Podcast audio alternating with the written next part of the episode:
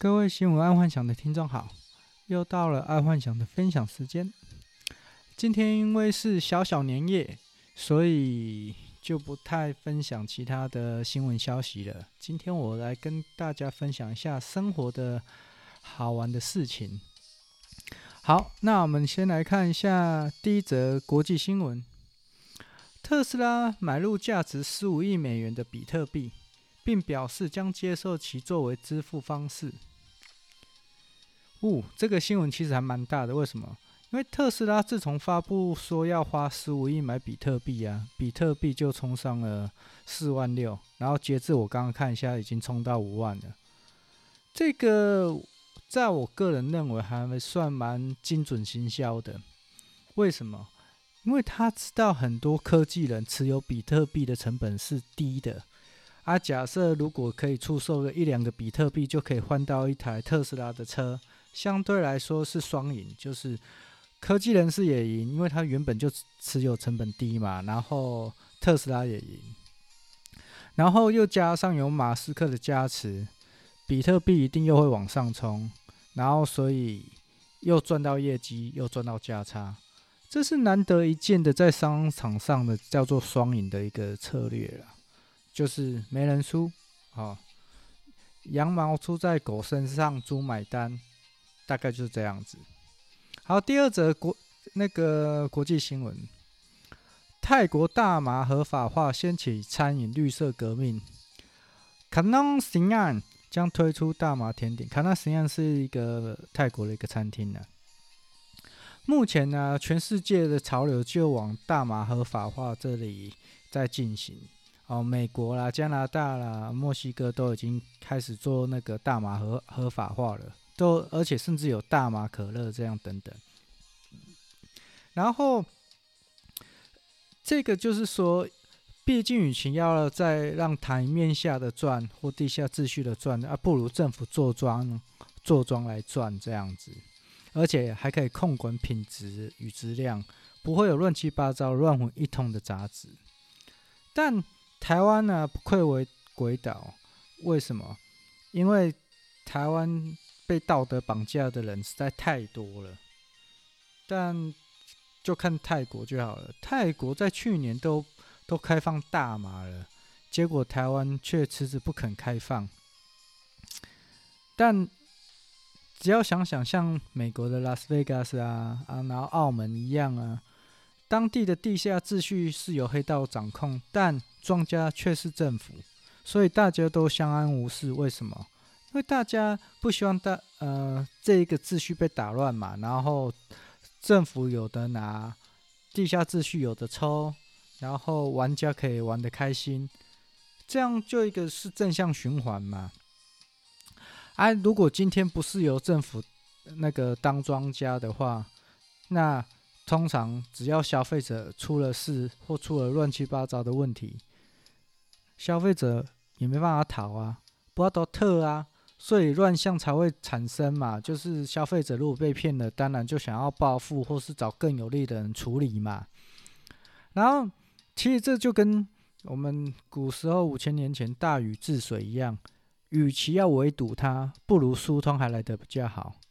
毕竟有个管理方式给地下秩序啊，会比没有给的呃来得好。因为你只要给地下秩序的人有一个。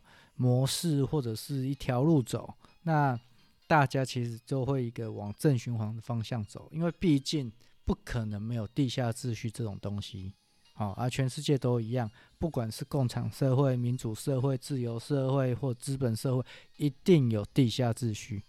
OK，啊，所以那要怎么样好好跟地下秩序来配合，做一个正相关的回向，我觉得这个是一个很重要的一个课题。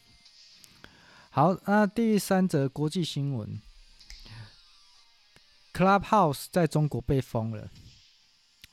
我昨天才在说，大陆人在 Clubhouse 一直在谈疆独跟台独，然后怎么没有被封？结果今天就传出大陆已经着手要封 Clubhouse 了，因为很简单嘛，文字可以变调，可以阻挡，可以出现叉叉叉，但声音无法变调。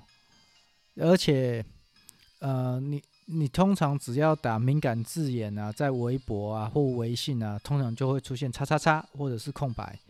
但其实声音就无法阻止了，因为每一个人的声音是是立即出来的，所以他没办法去阻止，因为它是数位转码嘛，所以他没办法去阻止你的声音是要怎么样变声，总不能每次要发一个声音将叉台。差哦，不可能会有这种东西，不会哔哔哔，因为会哔的话，通常都是要后置啊。可是如果是现场收音，是不可能会哔哔哔这样子。然后又加上这 Clubhouse 是没有留存档，所以除非是有人哦，就是专门在抓这种在讲敏感议题的人，专门在线上收听或线上收录，不然他也没办法去抓到底是谁讲的。然后只要上海内外。不同人的生活方式的交流啊，语言交流啊，这个对一个共产主义的呃国家势必是一个非常大、非常大的挑战啊，所以最快的方式就把它变掉吧。然后，所以应该接下来，如果大陆人还要再玩 Clubhouse 的话，可能就是要爬墙，或者是用。VPN 跳，但 Clubhouse 可以跳吗？嗯，不知道。那反正这不是台湾人的问题。但这一个 Clubhouse 啊，我明天可能会专门讲一个紫微斗数的。那我会把 Clubhouse 这个讲进去，哎，明天大家可以听一看。明天没有要讲新闻，明天我们就来讲一些呃三阴命相谱的东西。啊，毕竟已经过年了嘛，然后大家想要知道未来的运势是怎样，那我明年呃明天会讲一些紫微斗数的东西。好，那接下来生活新闻，历史上的今天，全台首家 Seven Eleven 开张。今天二月九号，是台湾第一家 Seven Eleven 开张的日子啊。二十几年过去了，现在已经发展到五千多家，然后。全台湾啊，加上其他的便利商店，大概已经有一万多家了。其实爱幻想很难想象啊，台湾没有便利商店的样子。就连长居在台湾的外国人啊，其实他们离不开台湾的一个原因，除了是台湾人有人情味之外啊，最主要就是台湾的便利商店的服务了。台湾便利商店的服务，我想应该是独步全球，全世界目前应该还找不到类似的。除了日本，但日本还没有完全达到台湾的境界了，所以台湾的这个这一块的软实力啊，已经慢慢有外溢现象了。因为台湾的方便呢台湾地理环境啊，然后其实很适合外国人来台湾退休定居的。然后渐渐的，你看，其实很多外国人都发现台湾的好，然后他们的首选可能以前是在泰国啦、越南呐。啊，为什么？因为他们花一点小钱就有人服务嘛。可是说到方便性，其实还是在台湾。好，所以对外国人来讲，他们开始觉得台湾相比那些东南亚国家，其实台湾是一个还蛮适合退休的一个国家。然后东南亚那些像印尼啊、越南啊、泰国，这些。其实是算享受的国家，而不算是适合退休的国家。好，那再来就是下一个生活新闻，这个还蛮好玩的。过年神烦七大问句要怎么破解？教你一秒神回复加转换大绝招。这个七大问句我先说，就是通常啊，每次过年回家团圆的时候啊，都会被。家族里面的阿姨、伯伯问啊，然后通常就会问这七句啊，就是说：“Hello，你不知道我是谁吗？”然后第二个就是：“今年年终有领多少？”第三个就是：“有没有交女朋友啊？”第四个就是说：“啊，什么时候要结婚啊？”啊，第五就是说：“什么时候要买房子啊？”第六就是：“啊，你们研究所跟高普考哦考的怎么样？”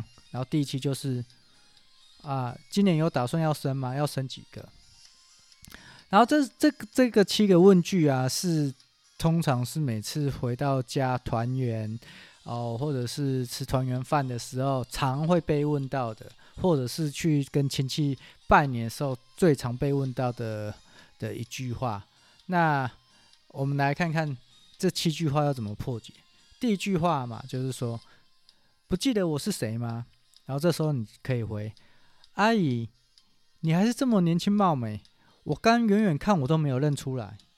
嗯，这样人家就会听得 kimoji 样了，kimoji 很爽这样子，所以你只要这样子回，通常就不会再问下一句了。好，那第二句，今年年终领多少？然后你可以回说，阿姨说真的，我们都是过完年，我们公司都是过完年才发，所以现在我不知道。通常只要回这样子啊。他这个阿姨还有叔叔啊，应该不会再去追问的。如果他继续追问，就是他们够白目，反正他们也是随口问问啊，你也只是随口回答哦。好，那第三个问句，有没有交女朋友？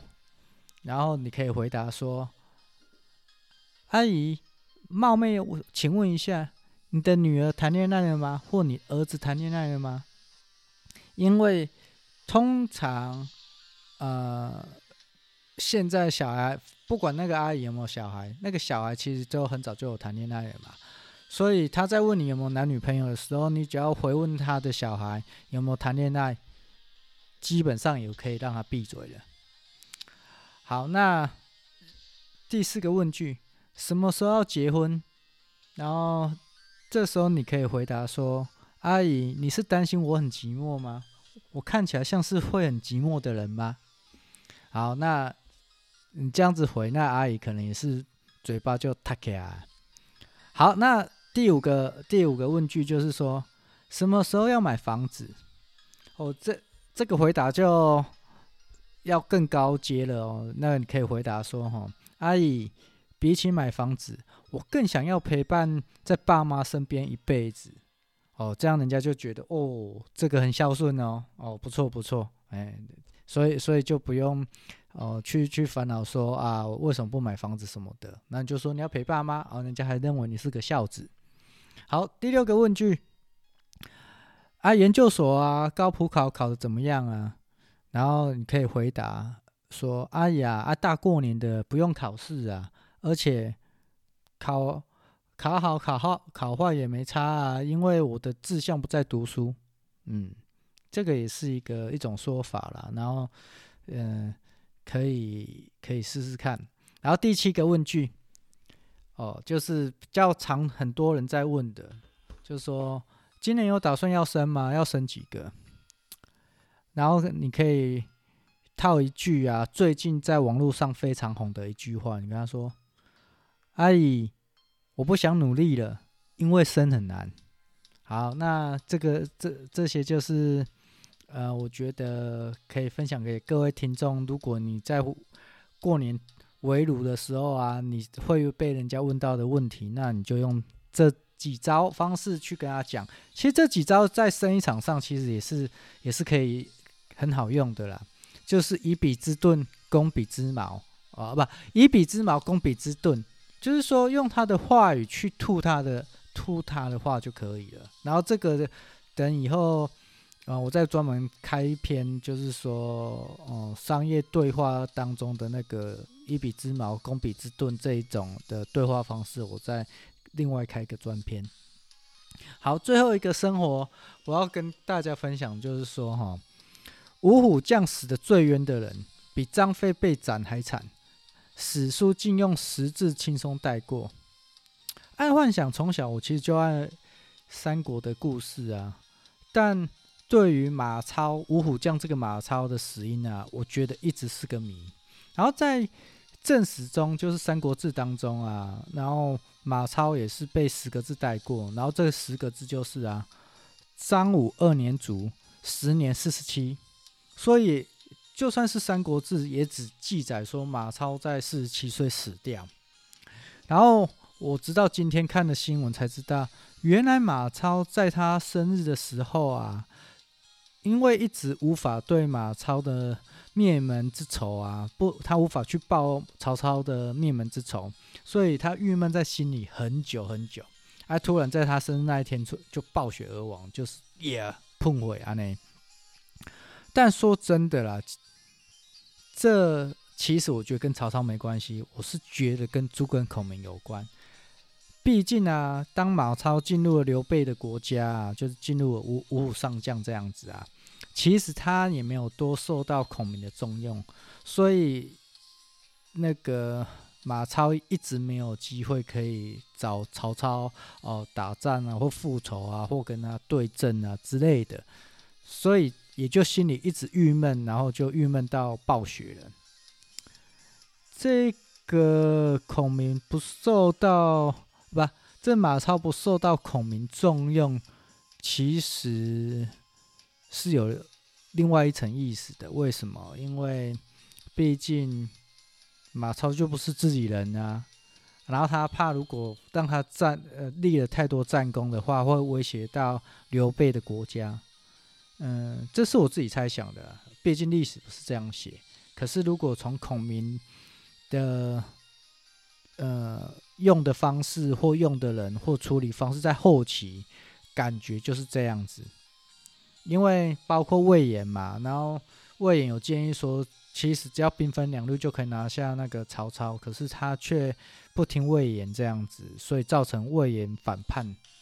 这当中其实很多。情节了，那但是其实这可以可以看到，就是说孔明其实也很怕他的权力旁落。好，那今天讲太多了，那今天先分享到这。其实有时间可以跟大家再分享一下我对于《三国志》的自己的想法哦，自己的看法。好，那先祝大家新年快乐，然后明天我。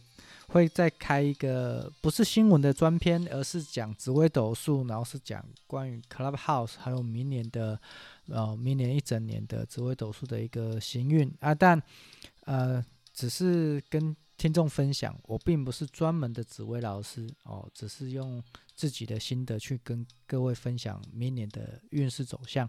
好，今天先到这，然后谢谢各位收听，晚安。